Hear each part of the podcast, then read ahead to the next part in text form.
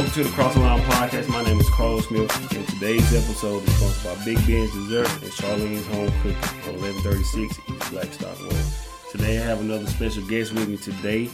She helped publish my book um, and many others. Uh, thank you so much for that. Absolutely. Thank you for having me. So she is the founder of On the Right Track Publishing. She's a publisher, book publisher, and an author herself. Miss Brandy Hunt, how are you?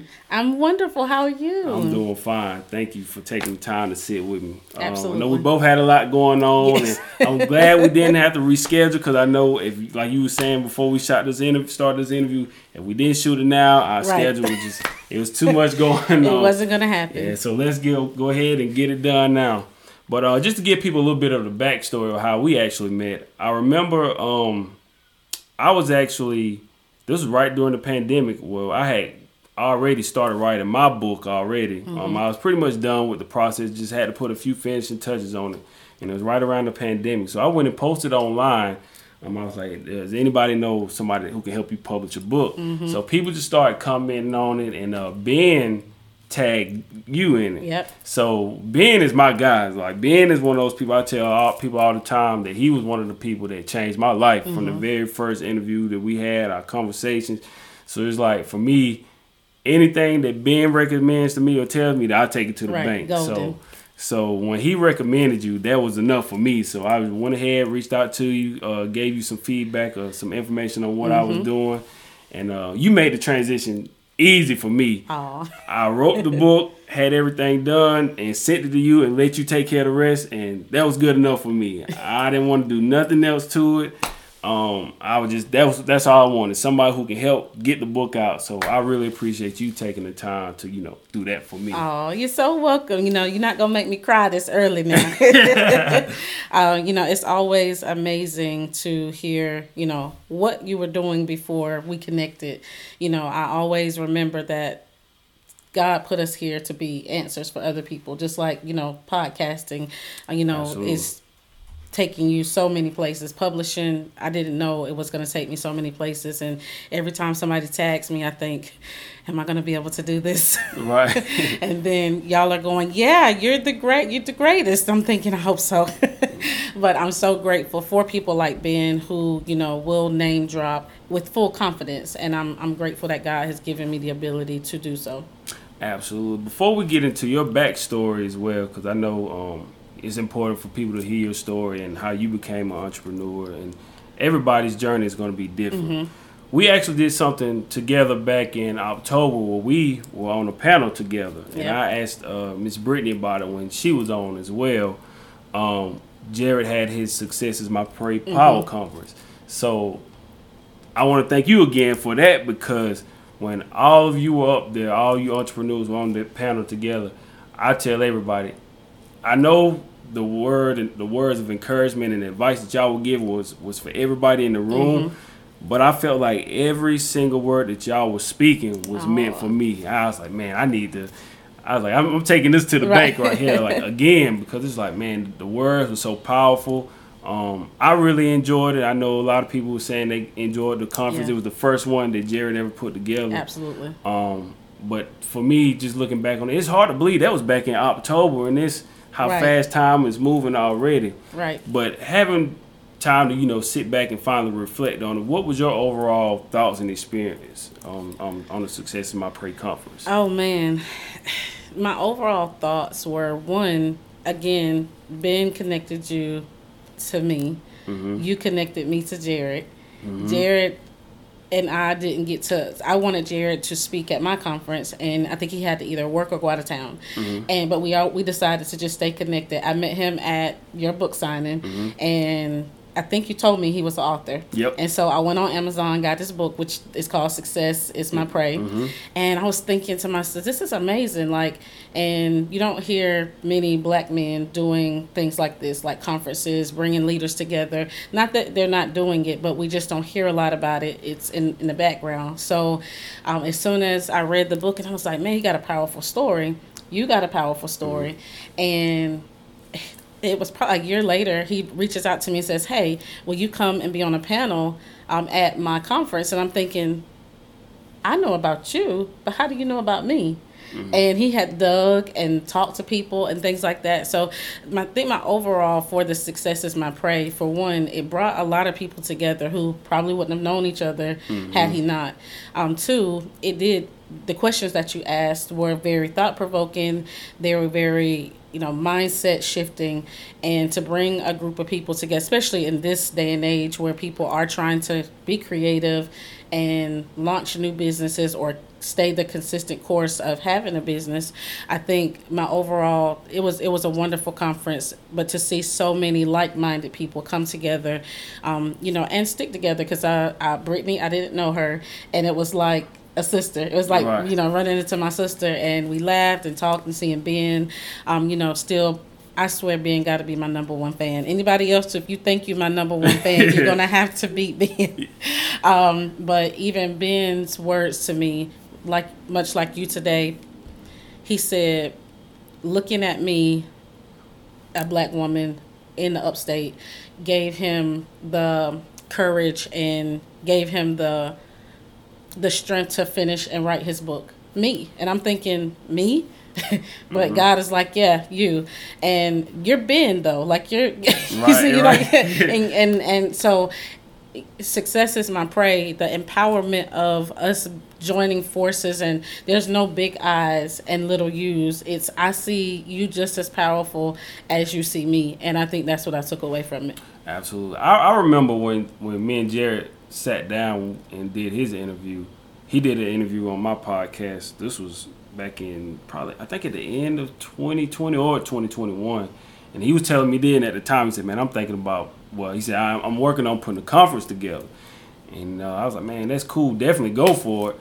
Didn't know anything else about it. Mm-hmm. I remember he reached out to me a while later, said, "Man, would you be the host of?" I said, "Man, I would be honored to. You know, just let me know. I'll make sure I'm not traveling anything, so I can block those dates off." Right.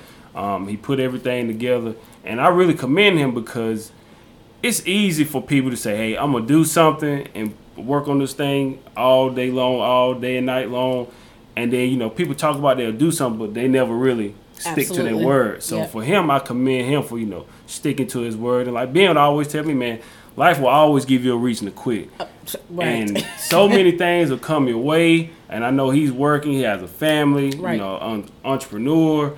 So he didn't let any of those things get in his way. Right. He still kept his word. And right. uh, he put that conference together, which was amazing. So I commend him for that. And he had he kept me in the loop about everything. Mm-hmm. You know, he's working on it again. So you know, me and him actually did a walkthrough. Uh, I think it was, was it early this week. It was last week. Mm-hmm. Um, for the next one, he's putting together now. But you know, I always tell Jerry, man, I appreciate you for giving me a platform right to you know, and you kept your word and kept me involved in everything. Mm-hmm. So for somebody like that to you know stay true to their word and just want to empower other people right. and bring people together, um, I commend him for that. It takes a Absolutely. special type of person, you know, keep their word and bring a lot of people together. Right. And, and everybody looks so good. I mean, not you know facially fe- features too, but everybody was dressed. I'm talking about to the mm-hmm. nines, suits, yeah. dresses. You know, just we showed up like the people we want to be respected as. And I always tell people, especially our people, you know, I think we get kind of lax and lazy sometimes when it comes to being casual. And I don't remember Jared telling anybody what the dress code was going to be. Nope. I don't. I, I didn't ask him. I didn't ask him the colors, but I could guess it. Uh, but I I didn't expect any less from anybody in that room mm-hmm. because I knew about half of the people in the room, but I knew that these business owners don't come to play, and that's just one thing that I looked around the room and I thought everybody looked like a million bucks. I'm talking about like mm-hmm. red carpet ready. Mm-hmm. And that mm-hmm. that was one yeah. amazing thing to look around. Even as I look back at the pictures, I'm like, man, we were sharp. We, we were sharp we that really day. Yeah. and we didn't have no conversation about it. It was just a thing. It was like we just knew success is my prey sounds like you need to show up looking like your best self. Absolutely. Like I said, it was a, a truly a great uh, event. Um, I appreciate it. And like you said, you know, when he asked me to be the host, I was like, man, I already knew I need to come come in. I got to come clean. Right. so I definitely made sure I was dressed up, man. I always, even when I do my interviews now, I I like to go in looking professional. I don't Right. want people to think I'm just, you know, just doing this for fun Right. or like I, I take this serious. I take my craft serious all the time and Mm-hmm. energy it takes to put these things together. I don't want to show up and interview a guest and just look in any kind of way. Right. Um, I want them to know that this is like a, it's truly a business, and I take their time serious because people don't have to take their time to sit with me anyway. Right. They take their time out to share their journey, so I want to let them know, and the people who come to these different events, like I, I, I appreciate them for coming out and you know taking the time to do that, do what they're doing. And we thank you. I mean, because if without people like you that would give us a voice, a platform, it would be years probably before I could reach whoever is going to watch this, right? You know, I mm-hmm. could type all the messages online and I could send out all the flyers, but it's just something about podcasts, blogs, you know, think it goes places that we, you know, Clubhouse, TikTok, it, it goes places that my feet may never tread 1st Now, if mm-hmm. y'all see it and want to invite me, that's wonderful. But you know, I think that the gift of podcasts. I don't know how long it's been around, but I know it's it's it's taking off, taking and off, it- it's people like you that say, "Hey." I'll interview you. You know, hey, let's sit down and talk about what it is that you do, who you are, who you're looking for, and it, it's really been my greatest blessing because somebody will say, "Hey, I saw you on the podcast," or "Hey, I heard you on the podcast," or you know, and it it takes me places that I've never been. I think the first year of the pandemic, I spoke on a Zoom call about publishing in Dubai. Oh man. Yeah, uh, and I don't even know how she found me. she just messaged me. She messaged me on Instagram and said, "Hey, I see that you do publishing in the in the United States. Would you like to come on our international publishers um, event?" And I'm thinking, yes, Right. yes, I would. so absolutely, And that's the thing about it, you know, when you're doing something powerful and positive, you never know who's watching. Right. Like I have people now that I don't even know. They'll reach out to me and say, "Hey, man, I appreciate what you're doing. Um, you you inspire me to go after my dreams or what I want to do in life." And I'm like, man, I appreciate that because for somebody that I don't even know to like give me those kind of words of encouragement, even when I'm going through things of my own that they don't even know about. That lets me know that I'm doing the, the right thing, doing what I'm supposed to do. You know, just Absolutely. it's all about inspiring people and helping them elevate and do what they want to do in life as well. absolutely. So let's get a little bit into your story now. Um, like I said, people know you're a publisher. You you published my book. You're an author. Um, but we want to get a little bit more to your story. So, if you had to use three to five words to describe yourself, what words would you use to describe Brandy? Ooh, so we did not practice this. So let's see. what five five words? Three to Three five, words. yeah. Okay. I would say enthusiastic, determined, productive, and gosh, um, exceptional. I always try to deliver in excellence and committed. I love those words right there already. Are you so I know we were talking before we started you say you were born and raised in well not born here. Yes, I was born here. Born. I moved to Fayetteville, North Carolina. My dad Okay. was in the army, and then we moved back here in like the early '90s, like '92. So how would you describe like your childhood growing up? Which part? Just break it down. Okay. so my childhood was military, uh, Mm-hmm. which was up until I was about 10, 11. Um, my mom, my dad, I have an older sister and a younger brother, middle child. and now y'all know why I'm so crazy. Um, and so it was quiet until 1993. Mm-hmm. what kind of things would you say you were kind of like into growing up? Like was it uh Oh, baby dolls, uh, gymnastics, cheerleading, dancing. I'm super girly girl. I'm still that way to this day. Um, I love sports, but only for the fact that they had a gym floor that I could go flip on. so I like basketball. Um, but as a kid, I really like baby dolls, uh, girly things, you know, high heel shoes, stuff like that. Did you see anyone around you, you know, growing up that made you like gravitate towards like reading and writing that, that kind of like persuaded your career? So, the funny story behind why I'm a writer, but I didn't know I was going to be a writer, and English is like my my first language, and second and third language. Um, but when I was younger, punishment for me was read the encyclopedia and the dictionary. I didn't get whoopings. I didn't get anything like that. My brother and sister are still jealous to this day because my dad was in the military and he was like, I'm not, I don't want to hit you because he's gonna hit me too hard. And so, and my mom was too so softy, and so mm-hmm. she'd be like, "Go to your daddy." And my daddy would be like, "Go read the dictionary." And I'm like, uh, if if you're under, you know, um, 25 ish, you may not know that there used to be a whole set of dictionaries and encyclopedias. There were 24 of them. Did you know that? I didn't know. They're called Britannica, and the people used to come around and sell them just like they do the vacuum cleaners. And so there was a whole 24 set of of of like six sets. And so i would have to go and read on different topics and learn different words. And people still pick on me to this day and they're like hmm. you use big words. I don't even do it on purpose y'all. I promise i don't. It's just in there.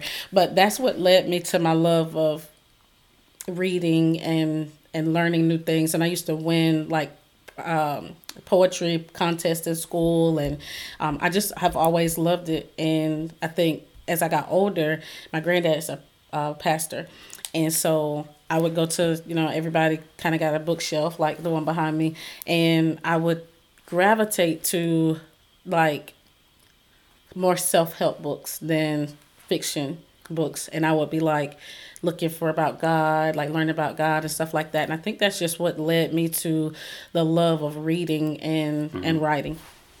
Did you know what you kind of wanted to be growing up? I know you were interested in reading and writing. But did you know at that time like what you actually wanted to be? A Dallas cowgirl. Oh, really? Which is funny, isn't it? Yeah. so I wanted to be a Dallas cowgirl, and I wanted to go to the army. That was what I. By the time I graduated high school, I wanted to be a cheerleader and a military police. Now, don't ask me how that was going to happen. Those were just the two things I wanted to do. Did seeing your father, you know, being in the military, is that kind of what persuaded yes. you as well? Yes, and um, which I'm sure we'll get into it, but I no longer had my father by the time I got to high school. And so it was kind of my passion to follow in his footsteps. He wasn't a military police, but he was a in the army and he was good at what he did and I, I just always wanted to seek justice and I felt like being a police officer would do that and I want to do it in the military because heck of benefits. mm, Who would you say was were were your mentors growing? Which is your father? Do you have any other anybody else that were kind of like your mentors growing? Oh yeah, absolutely. My mom kept us in church, mm-hmm. and I know church kind of gets a bad rap sometimes. Um, that there was no therapy, you know, talks in the 80s and 90s but you know there were a lot of Sunday school lessons that can be heavily applied to these days. But um, once we didn't have our father anymore, the men of the church would stop by and check on us. The women of the church would check on us. And uh, there was this one gentleman who still to this day will tap in and be like, hey, you doing okay? Are you on the right track for yourself? You know, stuff like that. And um, so, yes, I had a mentor. Um, and as I got older, you know, started having life issues. Um, one of my aunts are and my uncles, like my family's very close, so mm-hmm. they always had advice for me. So yes, I've always had a mentor somewhere along the way. So I know you mentioned losing your father. You were in high school, correct? Yes. I just got to high school. Just got to high school. Did that kind of like derail you in any type of way? How how, yes. how did you handle that? Um, I didn't. I slept in school every day, mm. and I don't know how I passed um, you know, looking back, and even when people are like, you know, like how you say, you know, how did you know writing with I didn't. I didn't know anything about my future except God, please just don't let me die today. Um, mm. I would go. My teachers would be like, you can't sleep in school every day, and I'm thinking, I can't stay awake every day. It was almost like it was so heavy, the grief of mm-hmm. it all. And I, like again, in the 90s, there was no heavy talk about grief and therapy and stuff like that. You go to church, you get enough Jesus to keep going to the next day. And I think I was just overwhelmed with life. Um, and so I barely skated out of high school with um, C's and D's. You know, I, I wonder, like, that's that's got to be so tough because in that type of situation, like, what do you tell somebody? It's, it's not it's nothing you can really tell somebody when they're grieving a loss of a loved one, and it's like you can't tell them to just get over it. I mean, it's it's just something that you have to. You'll never forget them. It's like you just have to learn have to learn how to like deal with that right with that loss. Um, but but as a child, like what do you tell somebody in that type of situation? Like how did you get through it? You know. So what I could say is, if I could go back and talk to the version of me that was broken, I would say, it's going to be okay. Because in my mind, it was not okay. And I remember saying the words, God, you could just put me in the ground with him. Mm-hmm. And I would, I, I just felt like life was not going to continue. Um, and that my father died on the day before Father's Day. I don't think there's a worse mm. than on Father's Day. and so um, the day before Father's Day, at 13 years old, this is what I this is the life that I was faced with. And six months later, his mom died of a broken heart. Mm. So every night I thought, I'm going to be so sad that God's going to kill me because my heart is broken too. And his mom's heart was broken. So you're talking about the mind of a 13 year old thinking every night, I stayed up all night thinking, I don't want to die because I miss my daddy. Mm-hmm. So if I could go back, I would definitely um, therapy. Uh, I'm in behavioral health therapy uh, to get a degree now, mm-hmm. and because of that reason, um, I want to help kids um, and adults. But you know, work through the grieving process. A lot of the grievous grieving process is connected to your nervous system. It's less about thoughts because thoughts come and go. We know mm-hmm. memories and things like that. But your uh, there's a book called The Body Keeps the Score, and your body can remember something, and your mind has already kind of move past it and you'll hear a song or you'll smell something and then you'll be like, oh, I remember the thing. And, and you'll instantly like feel attached to it. That's because your body remembers what you were doing at the time. And so you have to go back and alter your actual nervous system. So when I stood at my father's casket and said, you, you could just put me in the ground, my body remembered that and it was attempting to shut down.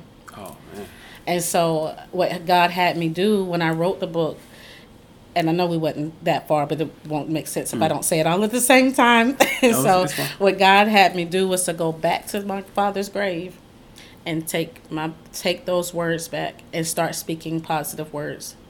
Mm. And and speak that though he's not in this body, that he's somewhere and that he still loves me and that his absence doesn't mean that I have to quit and so I think a lot of times is if you leave me, even in the natural, that something in me is is is missing pieces. Mm-hmm. And so you feel broken and you feel like I can't keep going because Carlos, you were always supposed to be there. And God's like, no, you're a whole person all by yourself. You can do this all by yourself. And as a child, you don't think that. And so right. even, you know, my mom, I can imagine what this was her husband. This was just this is my dad, mm-hmm. but this is your husband. I'm sure that she was just as broken and just as grieving. So she couldn't give us an olive branch. It was nothing she could say because she was just as heartbroken. So if I could go back, I would go back to the place where you initially felt that tear and that pull and speak life into yourself because that other person is not coming back. Mm-hmm. Um, you're the one that's going to feel that. So go back and filter and feel positive emotions so that you can connect it um, and no, like you said, you, you have to learn how to process through it, but you have to process through it with positivity and not more. Ne- negative and negative just equals negative. Right. Exactly. so that that's what I would tell younger people. Older people grieve just as bad, um, but that's what I would tell my younger self that it's going to be okay. I got two questions about you know you know dealing with the loss of your father. The first one, who would you say was it anybody that was kind of like during that traumatic time was like the the rock to y'all to your family that kind of kept everybody together even though it was a tough time you know our we have a very very huge family which you know over time it has the numbers have gone down um, however as far as you know people passing away but I can't say that it was one particular individual, but I can say we band together tighter. Like make sure this person is okay. Don't let them go too many days, you know, without calling or, you know, reaching out. And I think, you know, people always say, you know, check on your strong friend. Mm-hmm. I think mm-hmm. we should check on everybody That's who God has connected. I can't check on everybody, but even like sometimes you'll tap in and be like, "Hey, just checking on you, mm-hmm. want to see if you're all right." If God puts somebody on your heart, do that. Do just that. Yeah. Hey, I just want to see if you're doing okay, and go about your life. You might not have a long conversation, but one hello could save you save that person. Um, you know, hey, I was just checking on you, make sure you're all right. Um, is there anything I could do? If it's within your wheelhouse or if it's something you can do, then do it. If it's not, tell them, hey, I can find you some references. But I think when we check on only the strong people, the people who don't speak up or don't appear to be the strong friend get left by the wayside. Mm-hmm. Um, even stuff like when I got injured, I needed somebody to come wash my dishes. mm-hmm. That was it seemed like it's so simple, but I couldn't even stand at my own sink um, because mm-hmm. I had messed my hip up.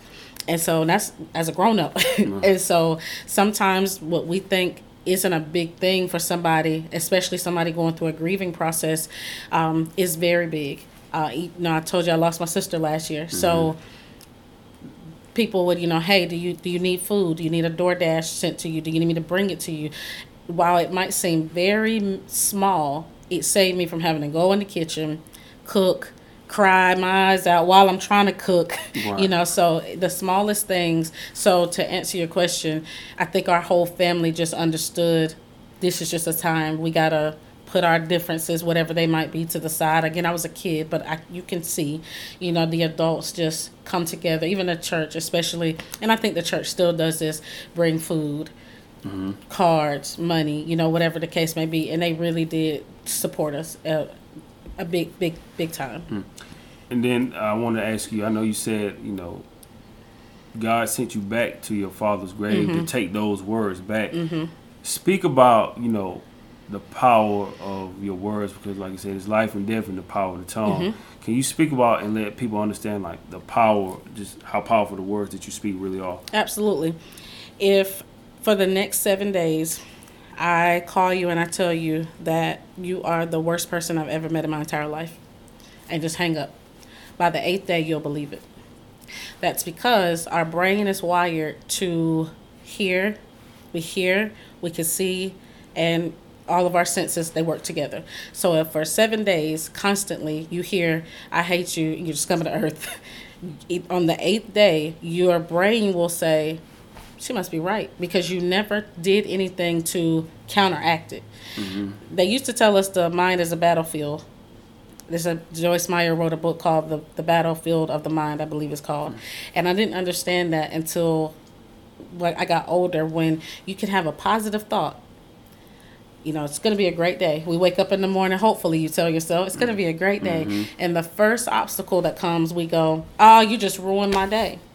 People, that's true. And I'm People thinking, really what happened to the first? It's because you really didn't believe it. But this is how you change your thoughts. You speak it, you hear it, you see it. So you write it down, and then you speak it. When you speak it, you hear it. So it's a constant cycle. It's a, it's a, it's a constant circle. You're either looking at something positive, you're either hearing po- something positive, or you're either seeing something positive. That doesn't eliminate the obstacles. It just means that when the obstacle comes, it's not going to make me feel like I'm a failure mm-hmm. it, because I've already strengthened myself in that area. Um, I remember when I was younger, um, people used to say mean things to me. I'll just say that. I know. How could you say mean things to this face? and I would believe it because sometimes if it's loud enough and if it's consistent enough, you believe it, right? Mm-hmm. I don't care if it's you're fat, you're ugly, you're short. There's nothing I can do about being short. I'm five foot tall, five three with shoes on. But that started to bother me because it would be so loud and aggressive, and um, you know, well, you're short. So what? mm-hmm. or you're fat, or you're brown, you're, you're black. Whatever the the you just begin to be like, you know what? Maybe well, maybe they are, but why is that your problem? Right. Why is what they have to say about you your problem? Um, and I think that our society now is way so social media has really done a number, but we have to almost consistently remind ourselves that nothing is wrong with me. I am who I am. I'm always evolving. I'm always growing. And if you're not, that is a personal problem. My my refusal to grow doesn't do anything to you, except that you wouldn't have got a book published. Yeah. but you would have got it published. It just would have went was it would have been with someone else because God's not going to stop your growth because I'm not growing. Now I will tell people somebody's waiting on you, but God ain't gonna make them wait forever. If you just say, you know what, I'm not doing up with the podcast, I'm not doing that. God would have said, okay, and He'd have gave the vision to someone, someone else, else, and you'd have went, I, God, God had told me to happens all the time. People are like, I had that dream, I had that vision, and then all of a sudden you see it pop up somewhere and you're like, God, you gave away. No, you waited. You waited too long. You sat on it too long, and God's not going to st- stifle your growth because I won't grow. Now, if we're together, we're in a relationship, it makes it harder because if you're growing and you're outgrowing me, I have one option. I can grow with you or we could grow, apart. apart. And that happens all the time. That happens in business. Um, I have people that want to still publish with me, and I regrettably have to tell them I'm not there anymore. Now I am there, but it's going to be a different process. Mm-hmm. um, and so at the end of the day, I think that growth and speaking positive is is partly mindset, it's partly getting around the right people and putting your hand to something that matches what you're saying. I can't constantly say I want to lose weight and keep showing up at Krispy Kreme. Right. That's true. You either yeah. need counseling, therapy, or good talking to. Mm-hmm. you know, sometimes you could just talk a person. You'd be like, you know what, you said you was gonna go to the gym, and you did go to the gym, but only once a day. I mean, once a week, and then you had to stop by Krispy Kreme four times a week. You have to find some kind of balance, and I think at the end of the day, no one's. They used to tell me, no one's coming to save you. And that's a true statement. Mm-hmm. I probably men found that out way faster than we did because we really did think someone was coming to save us. um, but at the end of the day, even with husbands, you know, finding their wives, they don't want to feel like a savior though. Like you want to at least feel like somebody's growing with you. You don't want to feel like you constantly got to pull somebody's coat. To constantly pull them. That is a hard life to live. Mm-hmm. Even with my own child, she gets mad at me. She's like, "Well, can you do it?" No, you are strong enough you are able enough to stand on your own two feet, I will help you. But there's something about empowering somebody to do it themselves, but it starts with the mind, the mouth, and the mission. Mm-hmm. The mind, the mouth, and the mission will get you there. Speak it, say it, and write down your mission, even if it's just for that day. Some some days are not the greatest, especially since I hurt my hip, and all I can do is manage to get out the bed. take a shower, get to my computer, and edit a book and go back to bed. Mm-hmm. and that's all I got to do for that day. And it's frustrating because I used to get to do a lot of things run, I could do whatever I wanted to do. And God put me in a season where I had to slow all the way down. I did not. The conference was probably the first time I had went out all year last year. Really? Other other wow. than working, but mm-hmm. like to actually see people and be out and and networking and stuff. I've been at the house. I was mm. so devastated, but I, I decided not to let it weigh me down. Um, I and, and I think a lot of people can't grow past that frustration of, well, I don't want to be here. Well, guess what? You might be there for a reason. Mm-hmm. God may be trying to do something in your life, and I think a lot of our feeling of failure isn't really failure. I think God just tries to put us somewhere so He can say something to us and get us on the right track. Absolutely, and that was powerful right there. I, I want to ask you, you know, again about your story. You know, so after you, you lost your father mm-hmm. and, you, and, you, graduate high school, mm-hmm. what what was like the next steps after that? Was it immediately trying to figure out going to work or college, or what was like right after? Well, the the big picture was I was going to graduate from high school, go to Dallas Cowgirls cheerleading camp, and after I finished that, I was gonna go to um, basic training. So the but it was backwards. So I had to go to get. I went to MEPS, which is you, you do all the testing. Um, you make sure you're physically fit. I think I had to lose three pounds. Mm-hmm. and imagine at 130 pounds being told you need to lose three. Wow. I'd rather go back to that 130 right now. And so I had to lose like three pounds. Lost the three pounds. Took my test. Qualified to be a military police. Boom. So I got that done. Then I scheduled to fly out. I didn't buy my ticket. I just found the next class that was going to be after I graduated. The December that I was supposed to graduate, I fell and busted my knee cheerleading. Oh man. And my all my dreams were shattered. I couldn't go to the military. I couldn't go to cheerleading camp. I couldn't do nothing. And I just felt like God hated me. I said, God, you hate me because you knew this is what I, the only thing I only was chasing happiness. My father dying was it, it numbed me inside and I became a cheerleader because well, I was a cheerleader when I was a little girl too, but I hadn't cheered in years. And in the tenth grade, my best friend at the time, she said, "Just be a cheerleader. Like you're pretty. You can go out to all the games. Mm-hmm. You'll have fun." And I was like, "Listen, I went to a predominantly white school." I didn't think they was gonna choose me, honestly. Um, as pretty as I was, mm-hmm. I was like, they probably don't want me. But she was like, try out anyway. And she gave me like all the things to do. So I go and try out and I got it. Well, lo and behold, it did. It, it sends you lots of energy, a rush, you know, and that feeling of sadness left. So you're talking about two years in, and I oh, and I couldn't do it unless I changed my grade. I had all Fs in the ninth grade and that was because I slept in school. Mm-hmm. and my mom was like, "Listen, you can do it, but you have to have A's and B's." Now the school didn't require that. My mama mm, required right. that because she was for one time. Remember I told y'all that my my daddy wouldn't put his hands on me. Well, my mama was ready at the school when they called her up there. Um, Miss Hunt, um, Brandy sleeps in class, all the classes. She about drugged me out the school that day, and so she said, "I'll make a deal with you." You get A's and B's in this next semester. Um, in the, the the ninth grade, I think I, it was the first part of ninth grade. That tenth grade semester, I got to cheer, to cheer, and I cheered from tenth to twelfth grade, and then I busted my knee doing a toe touch at practice, wiped me out, wiped my dreams out, and I never dreamed again for a very long time, oh. because I felt like God, every time I loved something, He took it from me, mm. and I internalize that statement. I say that with passion because it remember the grave. So now I have a new statement. Everything I love leaves me. And I kept saying that and it kept happening. I would fall mm. in love with people. And I would try to not tell them I love them because in my mind, what did I think? You think they Everything I love leaves me. I told them don't buy me no flowers because flowers die and my daddy died. My mind was so hurt I'm saying my mind, my heart. I was so grieved by this that I had I was spewing all kind of stuff. Now people didn't know that, um, but I remember saying it, and God saying, "Stop saying that. That's not what's happening." And I'm like, now again, the older you get, the closer you get to God, the more you'll hear, "Don't do that." this is me. This ain't me.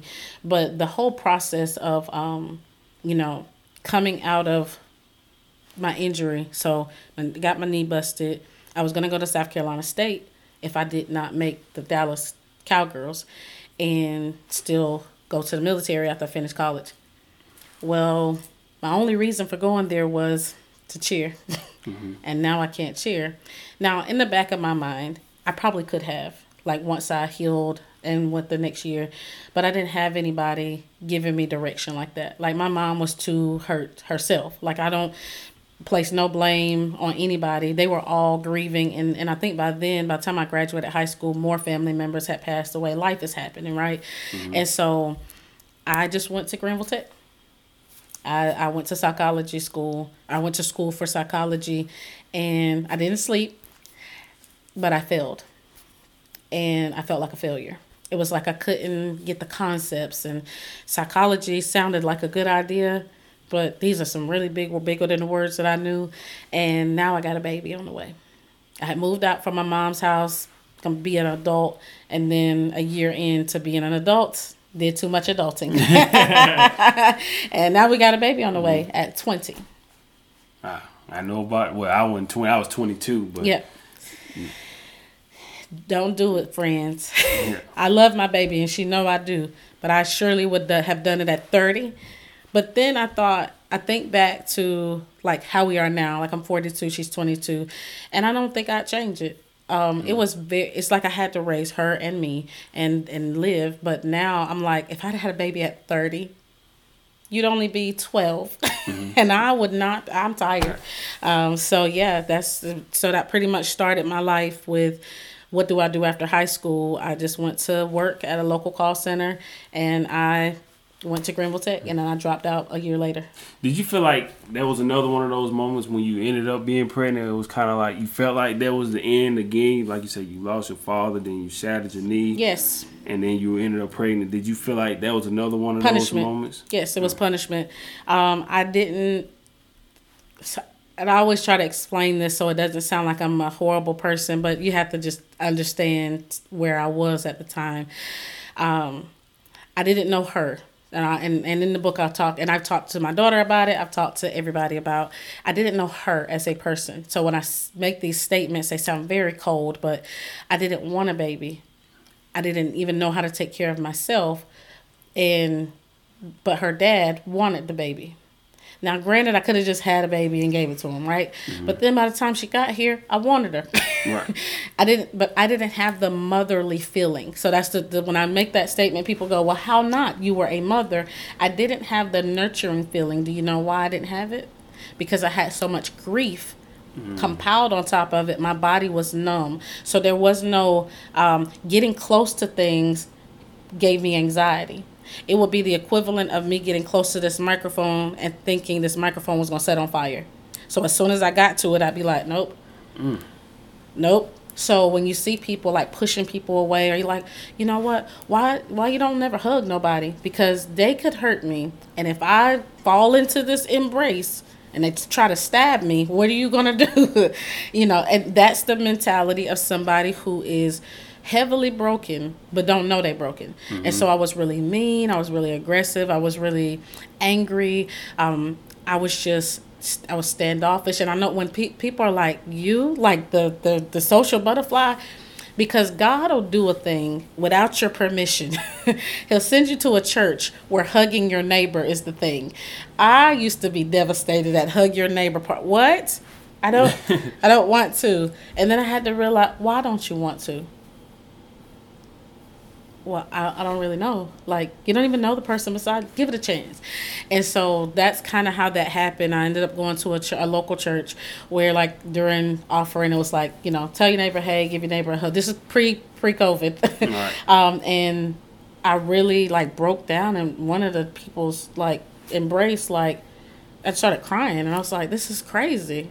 Mm-hmm. and why am I crying? It's it's just a hug.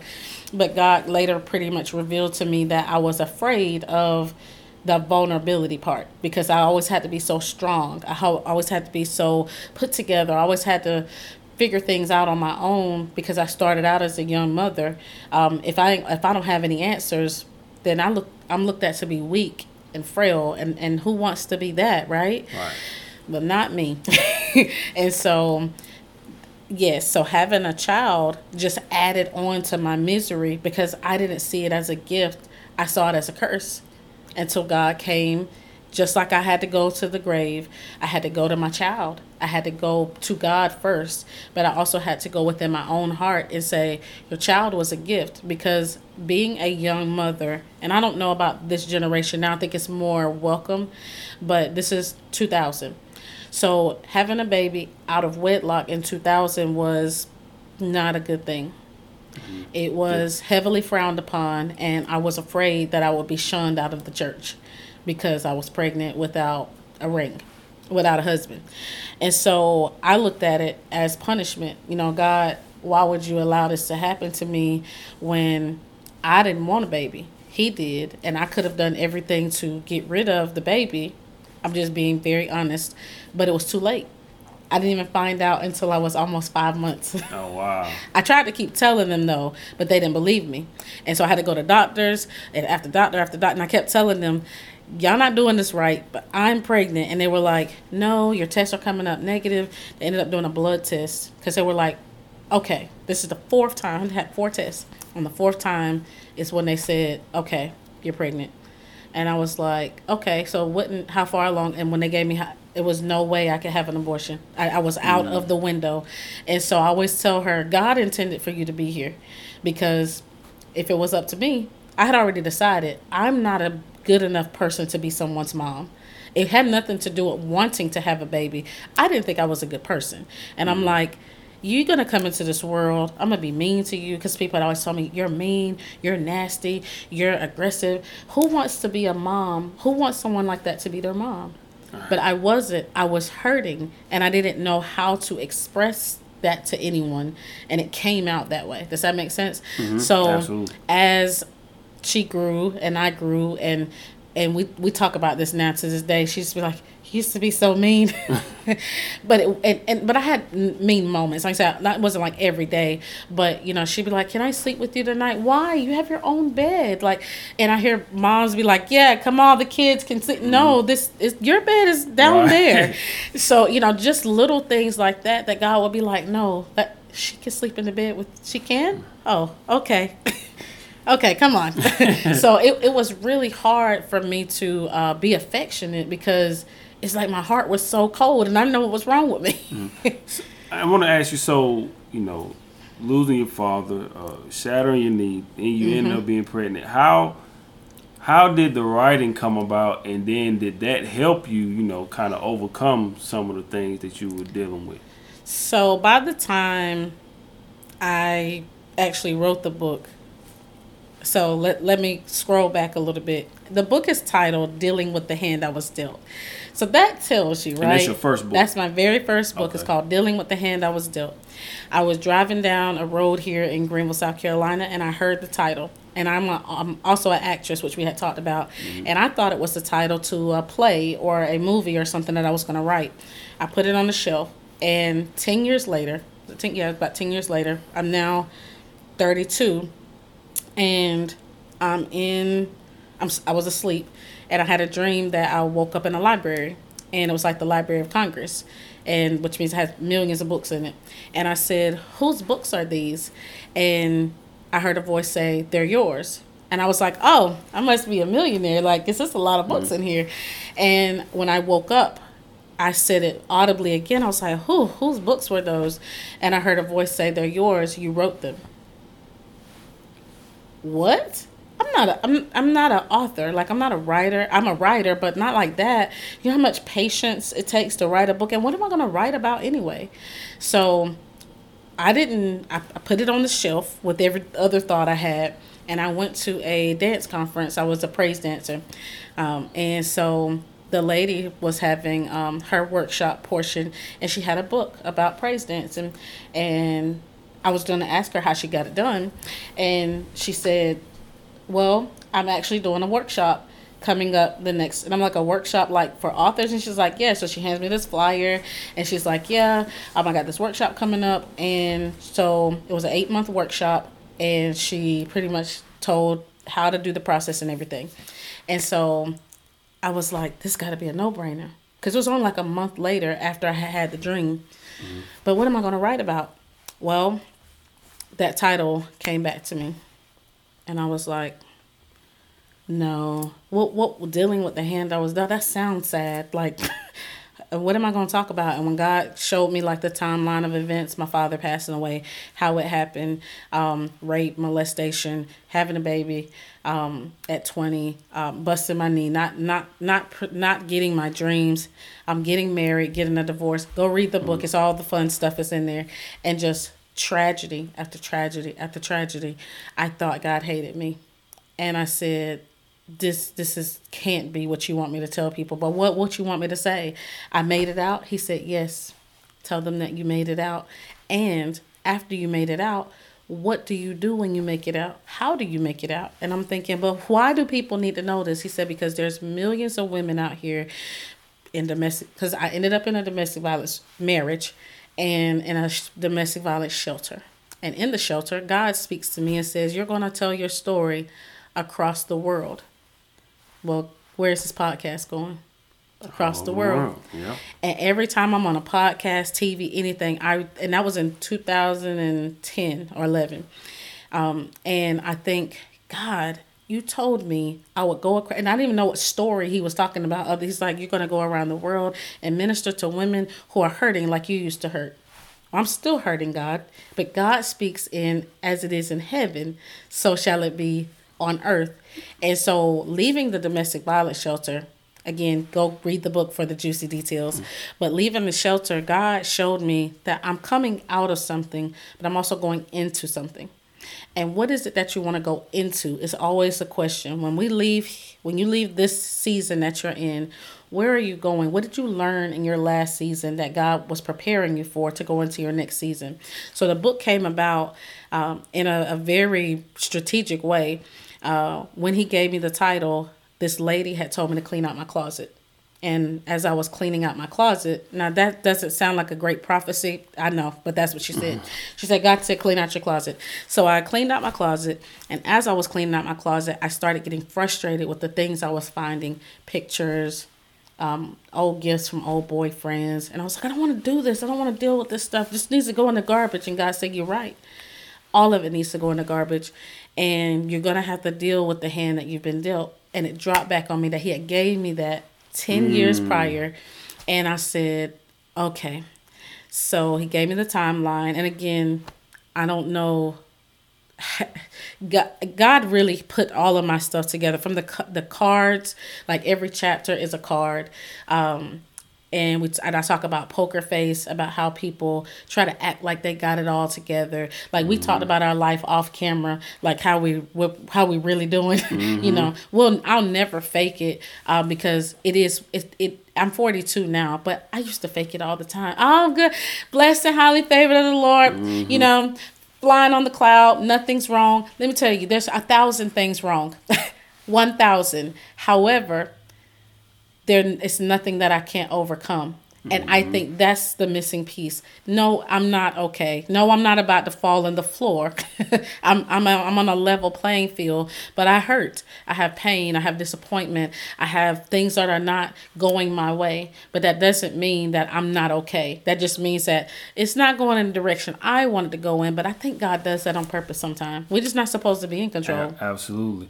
When when you writing your book and then you go back and you reflect on a lot of the stories and the things that you went through um, how was it hard for you to kind of like relive some of those moments because i was just telling my friends uh, when i even when i wrote my book it was like kind of you know just think about some of the stuff that i did when i was younger it was mm-hmm. painful mm-hmm. but I didn't actually read my book until the first time until uh, a couple weeks ago since really? it was released. Yeah, that was the first time I yep. actually uh, read, went back and read it for the first time, and they was like, "Man, how come you ain't read?" it? I was like, "Man, it was just the stuff that I wrote about and went through. A lot of some of the stuff was just painful, right? And it was like at the time I really wasn't ready to like relive. Of course, I know what happened because right. it's me, but it was like, man, I I, at the time I just wasn't ready to like relive some of those moments. Right. But some when I read it, I laughed at some of it, and then of course right. you know I still you know hate some of the things that I did. But it's like mm-hmm. you live and you learn. Um, but it it makes you who you are. Um, but just thankful that God brought me through it. You Amen. know, I'm, I'm, thankful so I can always and I like I said, you just you just share your story so it can help other people because a lot of people have you have a lot more in common with people than you think. Right. Um, a lot of people just don't express themselves in a book or just tell you at all. But you, a lot of people can relate to your story. So, for me, you know, it was important for me to share my story. But you know, just kind of like reliving some of those moments was kind of tough. But for you, how was it for you, you know, writing your story and, and kind of like reliving some of those experiences? Well, I didn't read The Body Keeps the Score till last year. mm. So I didn't know in those moments where I was feeling literal trauma run through my body. My heart was hurting, my arm would hurt, my foot would, and I would be like, what's, what is this? but because my body was reliving that pain. Um, I was at work trying to write one time and I'm, I mean, I got tears. Sometimes I'm talking about just just tears in my eyes, and a lot of the um, places are in Greenville, like the hospital we went to and stuff like that. And I have to revisit those places, you know, often for other things. Um, how do you address that mm-hmm. and keep going? And it's a lot of times people don't finish their book because of that. They'll be like, you know what, I got to this part that hurts really bad and I just closed the book. Well, that's what my book is about. Dealing with the hand I was dealt is not oh, I have this microphone. What can I do with it? Um, it's no, it's I have this microphone. Let me go back to the beginning, see where this stuff came from, and then use it for the future. I got to figure out what's in my hand. How did it get in my hand? Mm-hmm. And what's in it that I need to get rid of so I can keep going? Right. What can I build off of? And so when um when I wrote my book and I started to relive it because I didn't know that a lot of it was just connected to my nervous system and stuff like that. Mm-hmm. Christmas was the hardest. I started in October. Yes, I started writing in October, and then when Christmas came, I was kind of like around the molestation rate part, and I was just, and I have been writing every day. So you're talking about the weight of grief really just showing back up in its fullest flesh. like you feel it like it just happened. And I'm mm-hmm. thinking, this was not supposed to happen.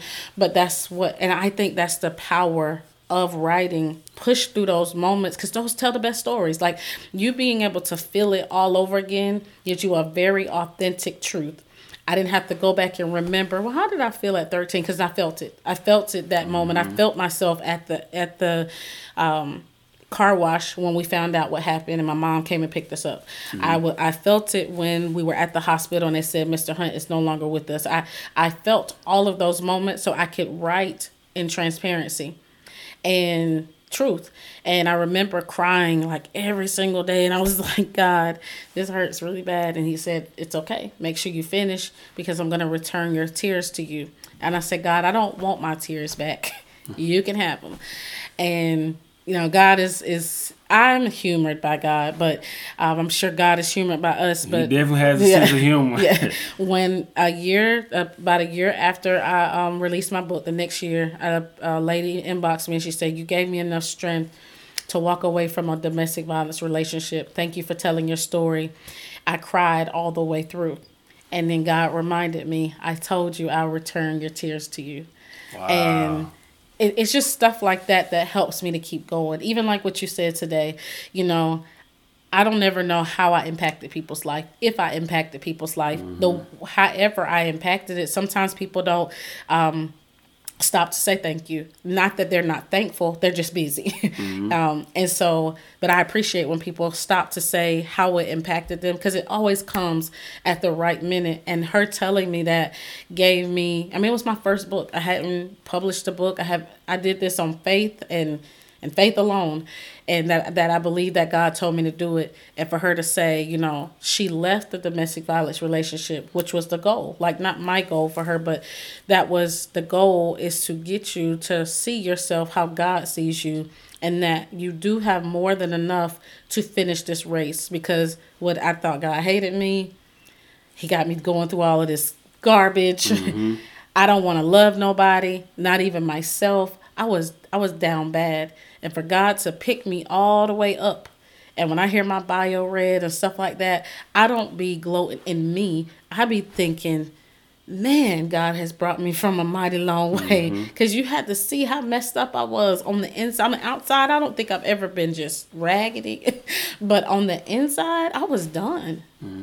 And I think it's important for people to understand that. That's that's why I love you know the books and, and like you said the power of words and everything because when you just like reflect back on your journey, because man, people don't understand. Like I, I just remember telling people, man, I was when I first started out, I was just flat broke, mm-hmm. and I had days where you know I didn't have any money, and I was just taking my laptop and I would just hop in the car with the cameras and didn't know what was gonna yep. happen. I was I was flat broke, but I just kept on going. It was days where I just wanted to hang my head and just right just cry. But I was mm-hmm. like, man, God, what are, what are you trying to show me right. in in these moments right here?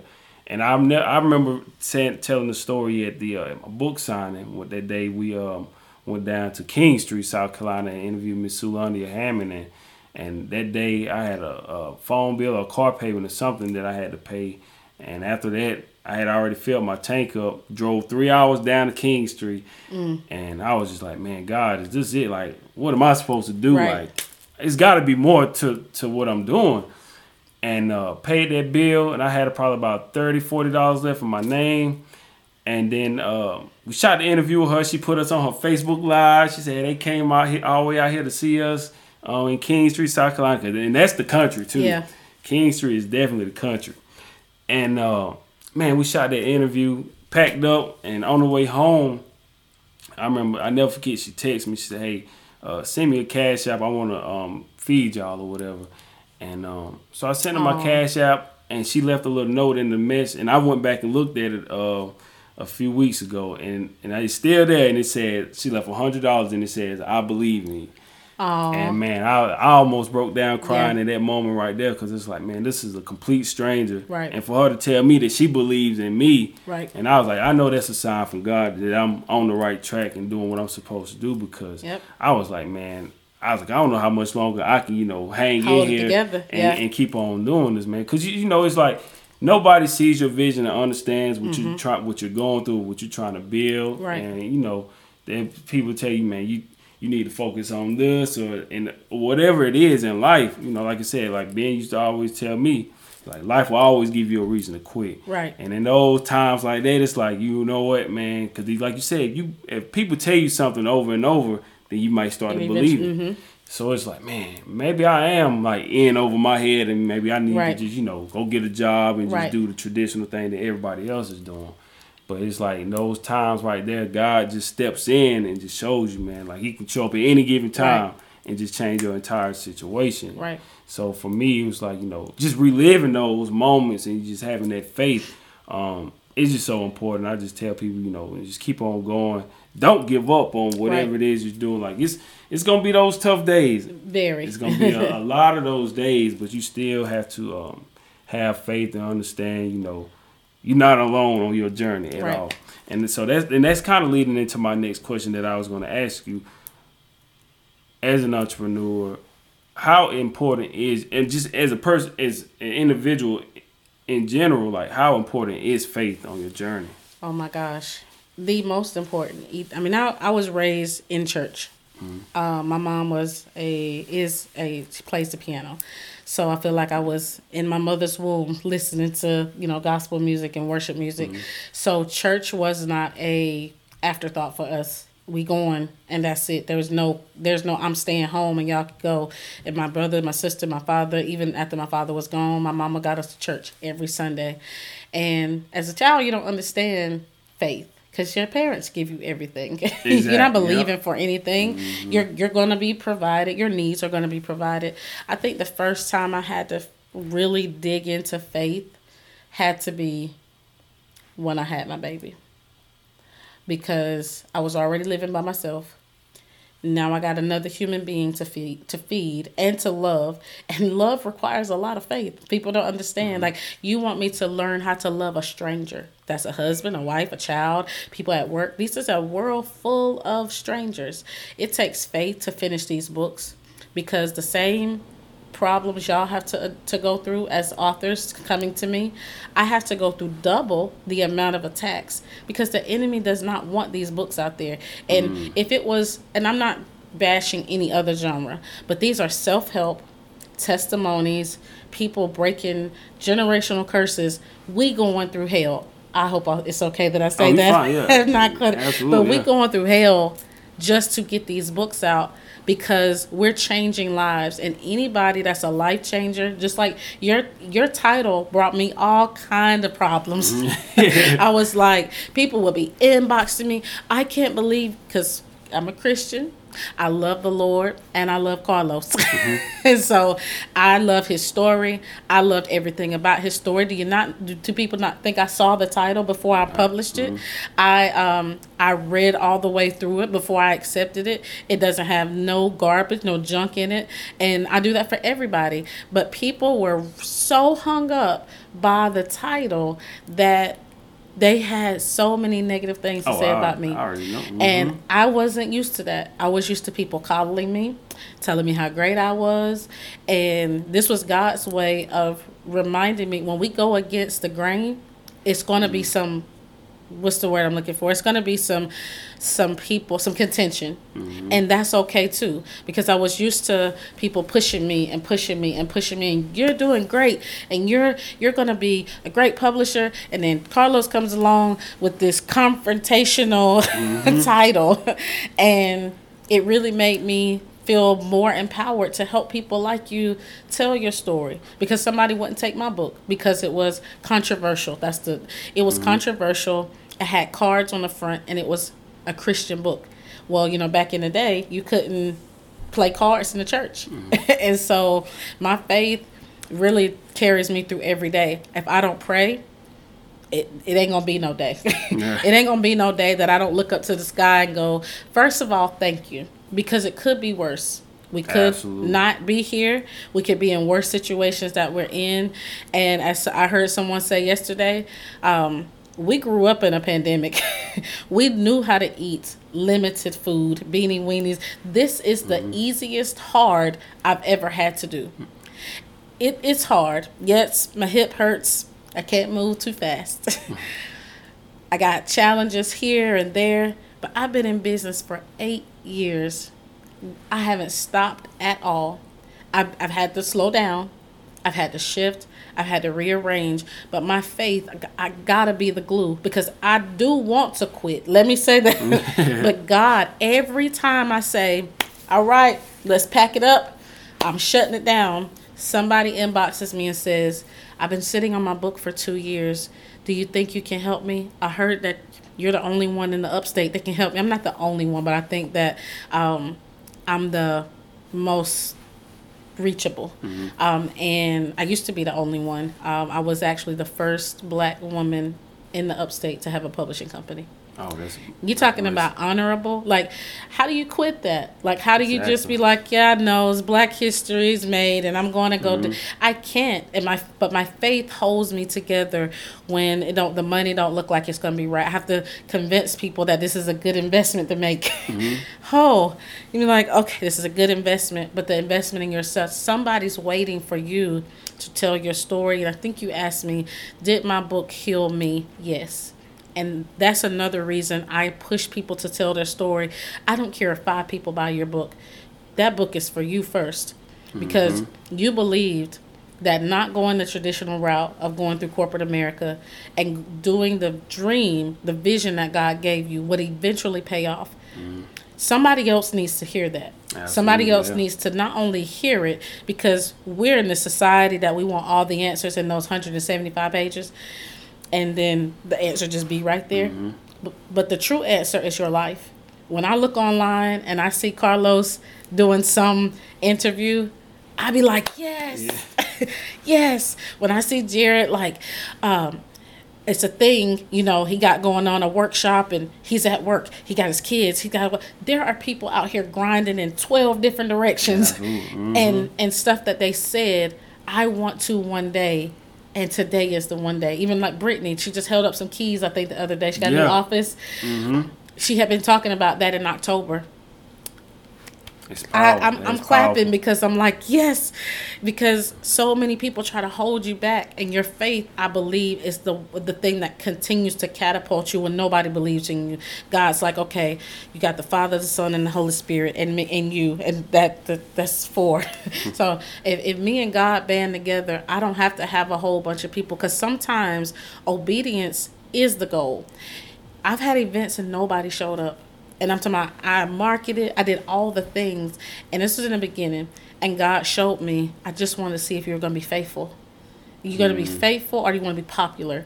Because I don't need you don't need popularity. You need to learn how to be faithful over a few things, and God will make you rule over much. Mm-hmm. That happens in business too. In this social media world where we need a million followers, I don't. I just need five good people to call me and say, "Hey, I want to publish my book." You might have to go through those five thousand, but obedience and faith they run together because sometimes I don't want to believe God. I just want to go get do my answer.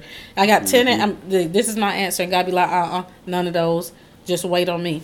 So yes, it, it plays a huge part. And and I think it's is a part of is you know understanding what you're doing is is bigger than you. Like I said, we if we would love to have the answers right away. Right but it's like right. you have to go through these things and understanding that you know, like you saying, being the first first publisher in the upstate that that's a big deal and absolutely and what you're doing is you know opening up doors for other people to come behind you yes. that wants to do the same thing please come behind it's, me because i'm cause, and i think about what i'm doing now it's, it's a lot um but i'm thankful for what i'm doing but it's like everything that i'm going through it's like it's it's been a tough journey but it's like you know what is it's bigger than me. Like I right. want to be able to open up other doors and help people behind me and elevate them with everything I'm doing. It's a it's a big responsibility.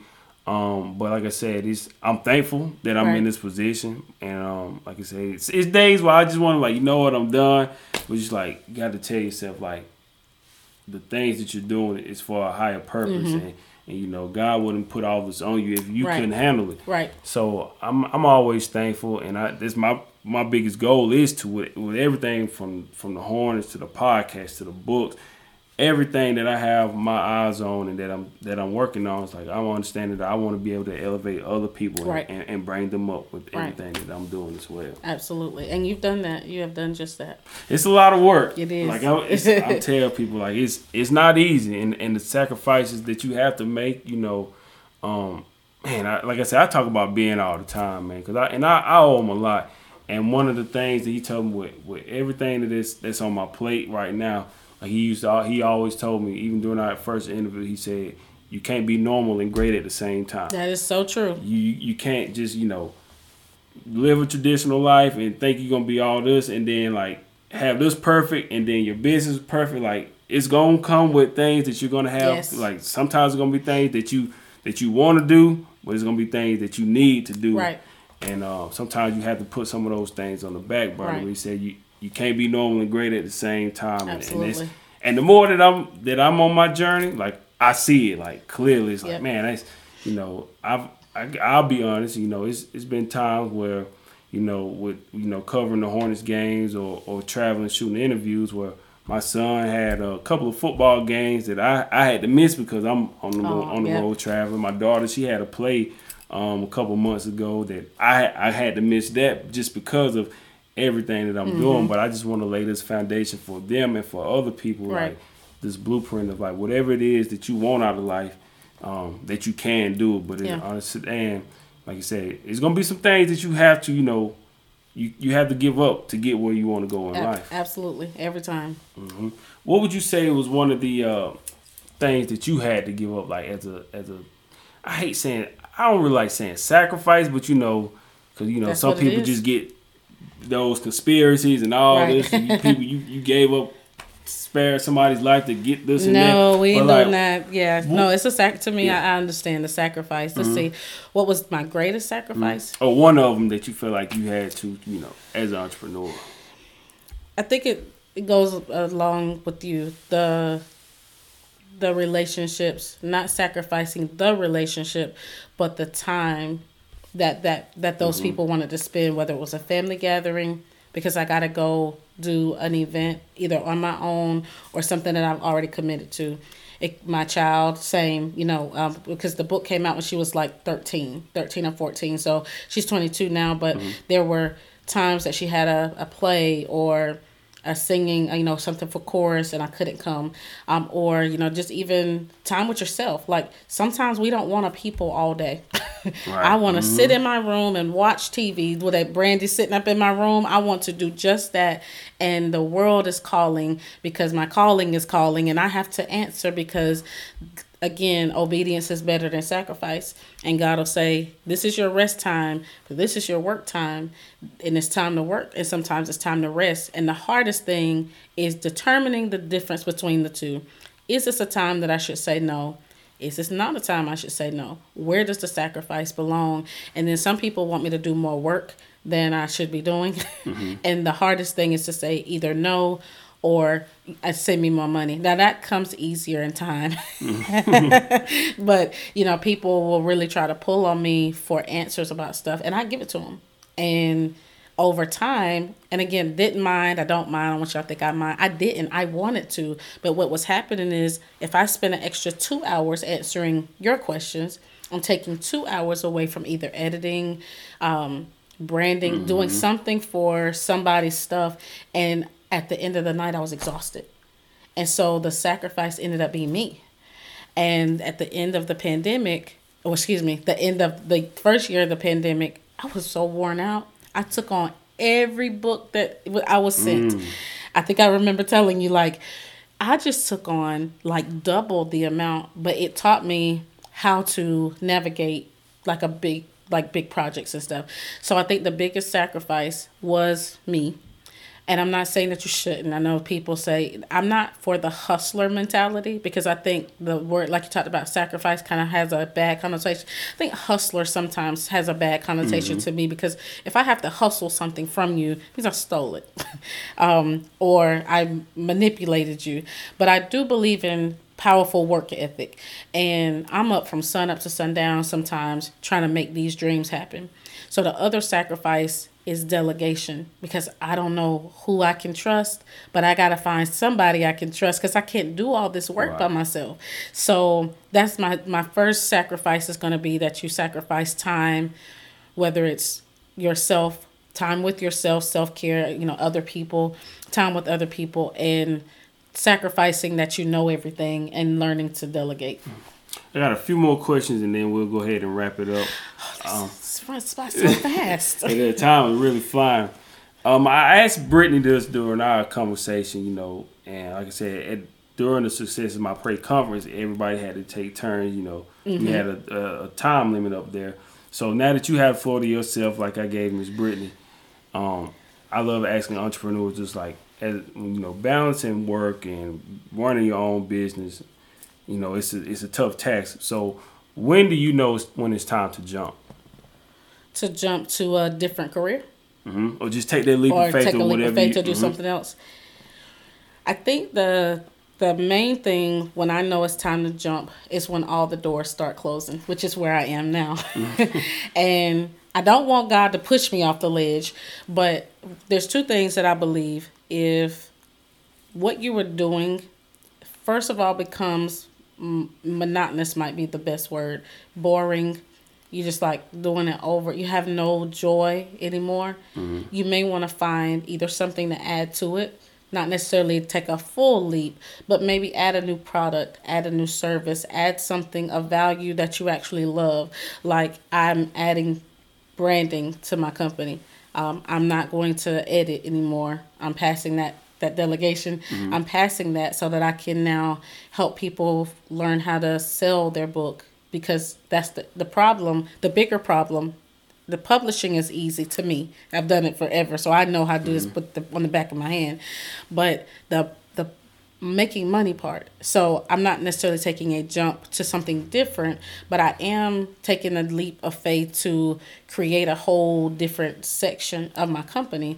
And I learned that by getting, it, it began growing, I began getting frustrated my, my passion for it was no longer there. I was closing my computer faster mm-hmm. than ever before. It's like, okay, I, am done. I'm gonna go. I was I was heavily avoiding it. So I think that's one thing. And if you're in corporate America and you're and you're running a business, how do you know when to jump from one to the other and leave the other behind? So mm-hmm. jumping from corporate America to full time entrepreneurship, that's a little bit of more of a touchy subject because you have a lot of dynamics. So if you have children, spouse, mm-hmm. um, so so having said all that, once you consider your your spouse, do not jump without talking to your spouse. but once you've considered all the outcomes, always consider the outcome. That's not worry. That's smart. Okay, if I quit today, can I help feed my family for the next three or four months? And if you need to create a plan, and I think I said this on the panel create a plan to jump a year from now. You don't have to jump in anxiety. Jumping is going to be anxious enough by itself. Mm-hmm. so, but oh, if yeah. you jump with a plan, they jump out of airplanes with a parachute. That's a plan. Yeah. and so mm-hmm. jump with a parachute. That means that, okay, a year from now, I'll have $10,000 in the bank because I have this savings plan set up. Now, God forbid something throw you off of the plan, but guess what you do if something throws you off the plan? You plan again. Mm-hmm. And so, uh, what is it called? Rework. so you rework the plan, but a year from now, I'll jump if the plan is executed the way it's supposed to be, and that's your parachute. And then you just go from there. So um, that's how I know when it's time to go is when doors start closing and you've been knocking on these doors or you've been in the room and all of a sudden they're like, hey, your time here has ended that could be time to start building your parachute. Mm-hmm. If your job functions end, or if they say, you know, hey, here's a promotion, that's that's the door for you. So we have to be really keen. Our senses are here for a reason. Look look for signs, listen for signs, and then start knocking on new doors. I, I'm I'm I'm always subject to at least knock on the door. Maybe you'll get it and maybe you won't. But I recently had a position where I didn't I, I qualified for the job, but I didn't even know I qualified for the job. They called me. I qualified. I, I applied for one job, but they called me because I qualified for another one, and that mm. one paid mm. more money. and so, uh, faith we talked about this faith is is you doing the thing that scares you the most do it anyway um it won't kill you and i'm not we're not talking about a real jump but i think emotional jumps feel like they're going to kill us just as much. But take the leap because what are you going to do? People think they, they look at me like brandy you've done so much in so little time. Because once i realize this ain't gonna kill me. I might my feelings might be hurt. I might lose some money.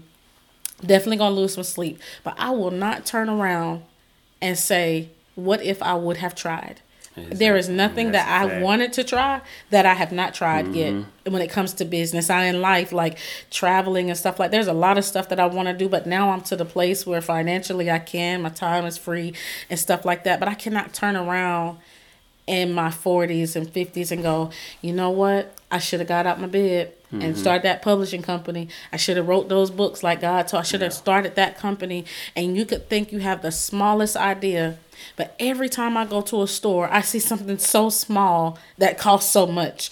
But you know, a pencil. Somebody thought a pencil was a good Somebody idea. had an idea. Yep. And because of that, number two pencils are the only thing used on on standardized tests. Yep. But pencil, the lead in the pencil. So whatever your idea is, it's your idea. And remember, we talked about at the beginning. God will give it to somebody else if you don't move on it. So jumping might be the best thing you can do. Absolutely, and this, that was this was kind of tied. Jumping was kind of tied into my my next question as well. Is um, for people who want to be an entrepreneur, just go after their dreams in general in life. Like, what would you say would be like your main advice to them? You know, besides you know, other, with kind of tying into jumping. Like, what advice would you have for them to you know go after whatever their dreams are in life? My main advice would be to ask yourself, why won't you do it? And then go answer those questions. Because maybe it's not a fear thing, maybe it's an education thing. Maybe I need more education and that's why I mm-hmm. can't do it. That's why I haven't done it. Then get get find the answers to why it's stopping you and then determine that you can't be stopped and then give yourself enough grace period to become. I think a lot of us, and especially in the social media world, somebody watching this is going to go, I'm going to be just like Carlos. They're going to get their microphones. They're gonna get their computer. They're gonna get them some uh, some people, and then they're gonna set up their stuff, and it's all gonna crash. And they're gonna be like, "Oh my God, why did my stuff crash?" And then they're gonna crash because what you don't understand is the behind the scene. He had to set up all of the stuff. He had to drive here. You know, we got to. There's a lot that a goes process. into the building and the process. So you have to. When did you start? So we, five, seven years ago. 2018 is when I shot my first one. By, well, officially started by myself 2018, but I recorded some in 2016. I thought so. I was gonna say you Yeah, did it before the book. I remember you saying you got out there. That was kind of like, wait a minute. Yeah, Let me I go. didn't like how I sounded or anything. I sat in my dad's storage building and I just Yep. recorded myself. Give yourself Mm-hmm. Time to grow. And that's not going to be popular. If you feel like you're going to be the most amazing version of yourself the day you start, don't even start because that's growth is part of your journey. And so, but start where you are. Um, if you notice, we're in my living room. We're not in a big uh, office space or it didn't have it doesn't have to be fancy. Now i was trying to be fancy. Carlos was like this is gonna be fine. Because at the end of the day it's about what we have to say not what we look like or the the the whole ambiance of social media is that everything has to be perfect. It doesn't have to be perfect it just needs to be done. Because mm-hmm. sometimes perfect is better than done unless it's a hotel bed and then it definitely needs to be perfect. But i used to tell people that now if it's a hotel bed that you make make sure it's perfect. Yeah. but sometimes done is better than perfect because if once you get over that once i published my first book so i published my own book and i didn't start a publishing company. I published my book i closed it and i went on with my life. And my inbox was blowing up oh my gosh i've been wanting to write a book. What did you do? How did you do it? I did one workshop three months after i did my book. I don't even know i didn't know how to do a workshop. I just like well i could get some people. I started where i was. I asked my pastor if i could use the sanctuary and i planned like a four hour event just based off of what events i had gone to. I just started where i was. And then at the end of the event you know what they said? Well, why can't you do it for us? I just gave y'all four hours of information, but what I understood was that people, some people have time, some people have money, and some people don't have the time to sit and figure all this stuff out. They just want to give you the money and come back and get it. Mm-hmm. And so I created my company. It's called On the Right Track, which we've talked about a lot today. Like my life was never on the right track, and so On the Right Tracks is symbolic of getting started. You're starting at the starting line and actually crossing over the finish line for publishing and life. And so, about that January, February, I found out you have to have three books published under your name before you can be considered a publisher. So, I mm. went and wrote two more books just to be able to qualify mm. to be considered a actual publisher. Because i didn't want nobody coming to me talking about oh you're not no real publisher because you Right, only yeah. have one book. Because you know how people do. Because if, if what i say mm-hmm. earlier i'm exceptional and i'm excellent. And if that's the word i'm going to use that i have to be that. And excellent doesn't mean perfect. It means that i did it to the best of my ability or i called in the troops. So mm-hmm. that hopefully answers your question. Abs- Oh yeah, absolutely. That was perfect. Um, speaking of books, you know, I got a few more questions. I know I said sure. we oh get ready yeah to wrap it no. Um, I, I I actually we spoke about this yesterday. Um, during the uh, Read While You Wait initiative, you know, and you know, I love reading books. Um, it definitely changed my life. I tell people, even after graduating college, I've read more books post college Yes. than I did my entire time while I was in college. Yeah. Um, so, what are some books that you read um, that helped transform your life? Oh, so of course I told you the body keeps the score. Emotional intelligence. Um, eat the frog first. By Brian Tracy. Yes. Yeah, I, I love that Eat the book, frog yeah. first, and ooh, it's on the tip of my tongue. If you hadn't asked me, I would have been able to tell you. But basically, um, any book that's self help.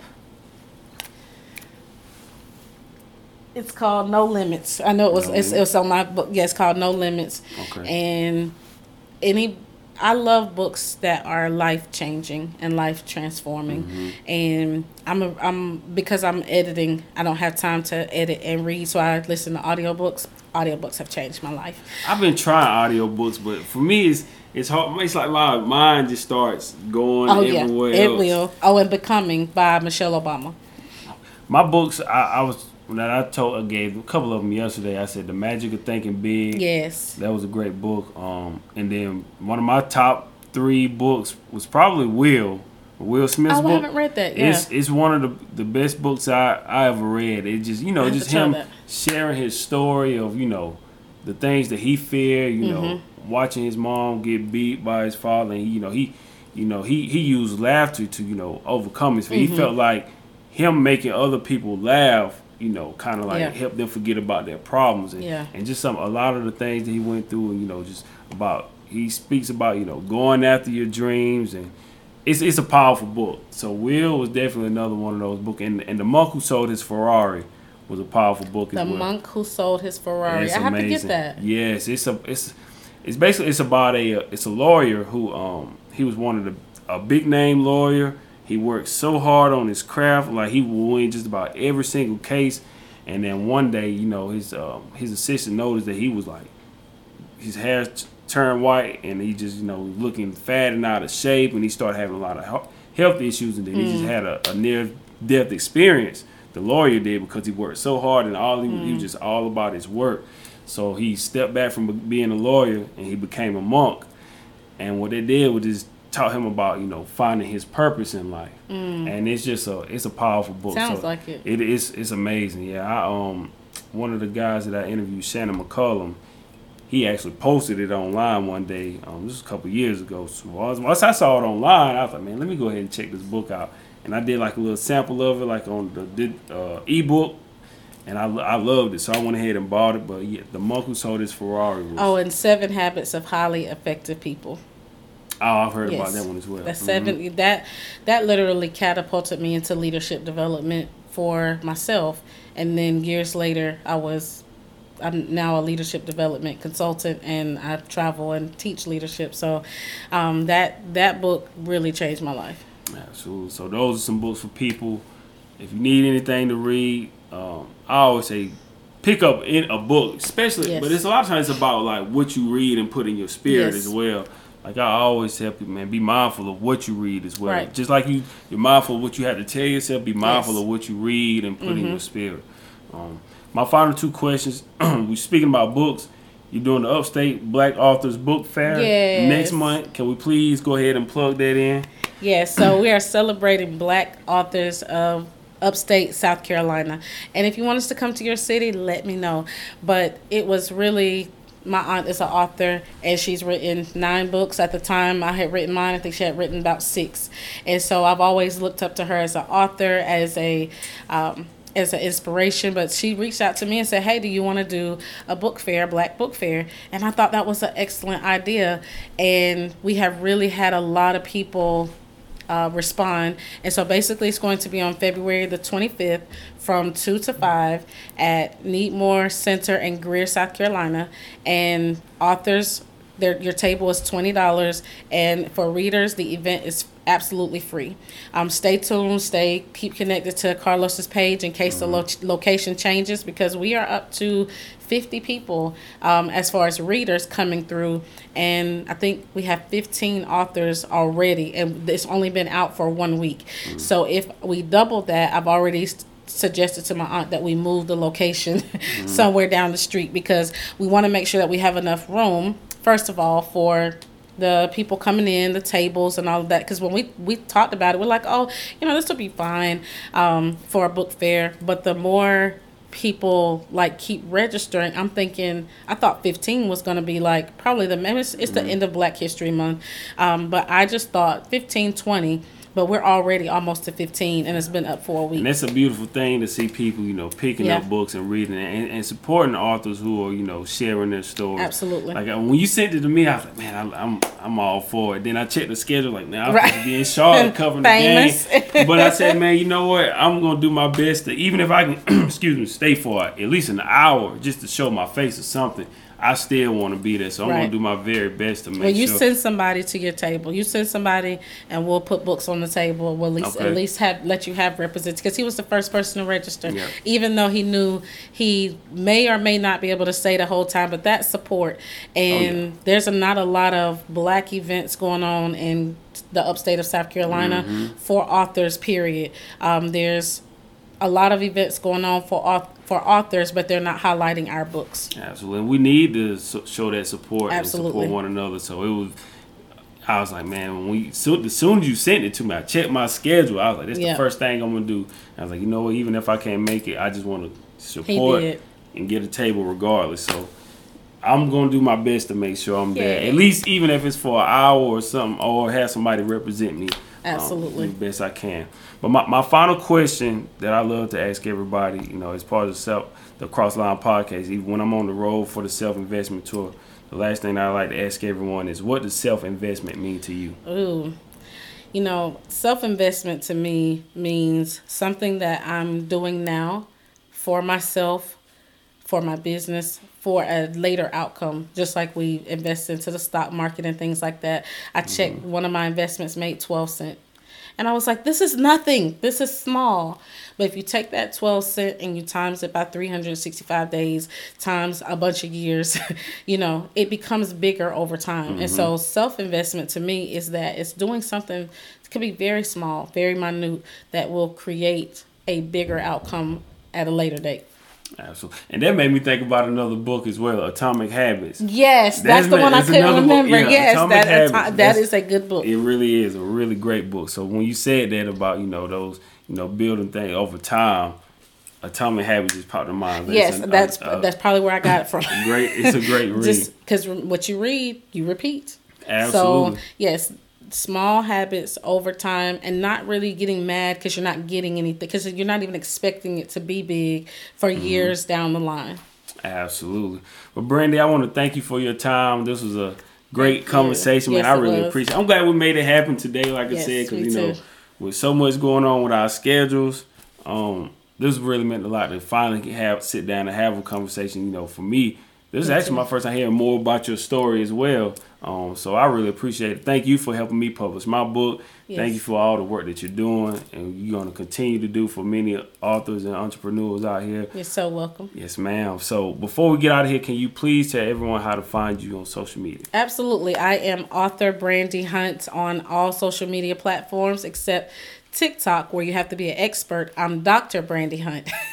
so, um, author Brandy Hunt, Instagram, Facebook, Dr. Brandy Hunt on TikTok. And if you want to find out about getting your book published, you can email me at publish, P U B L I S H, the letter U, zero zero at gmail.com. Absolutely. So thank you again, Brandy. And hopefully, everybody that watched this episode of the Cross the Line podcast, you learned something, you took away a lot of things from it. If hopefully you will publish a book. If you need a book published, here she is. She will help you get the job done. She helped me. She's very professional and very helpful, and will walk you through it.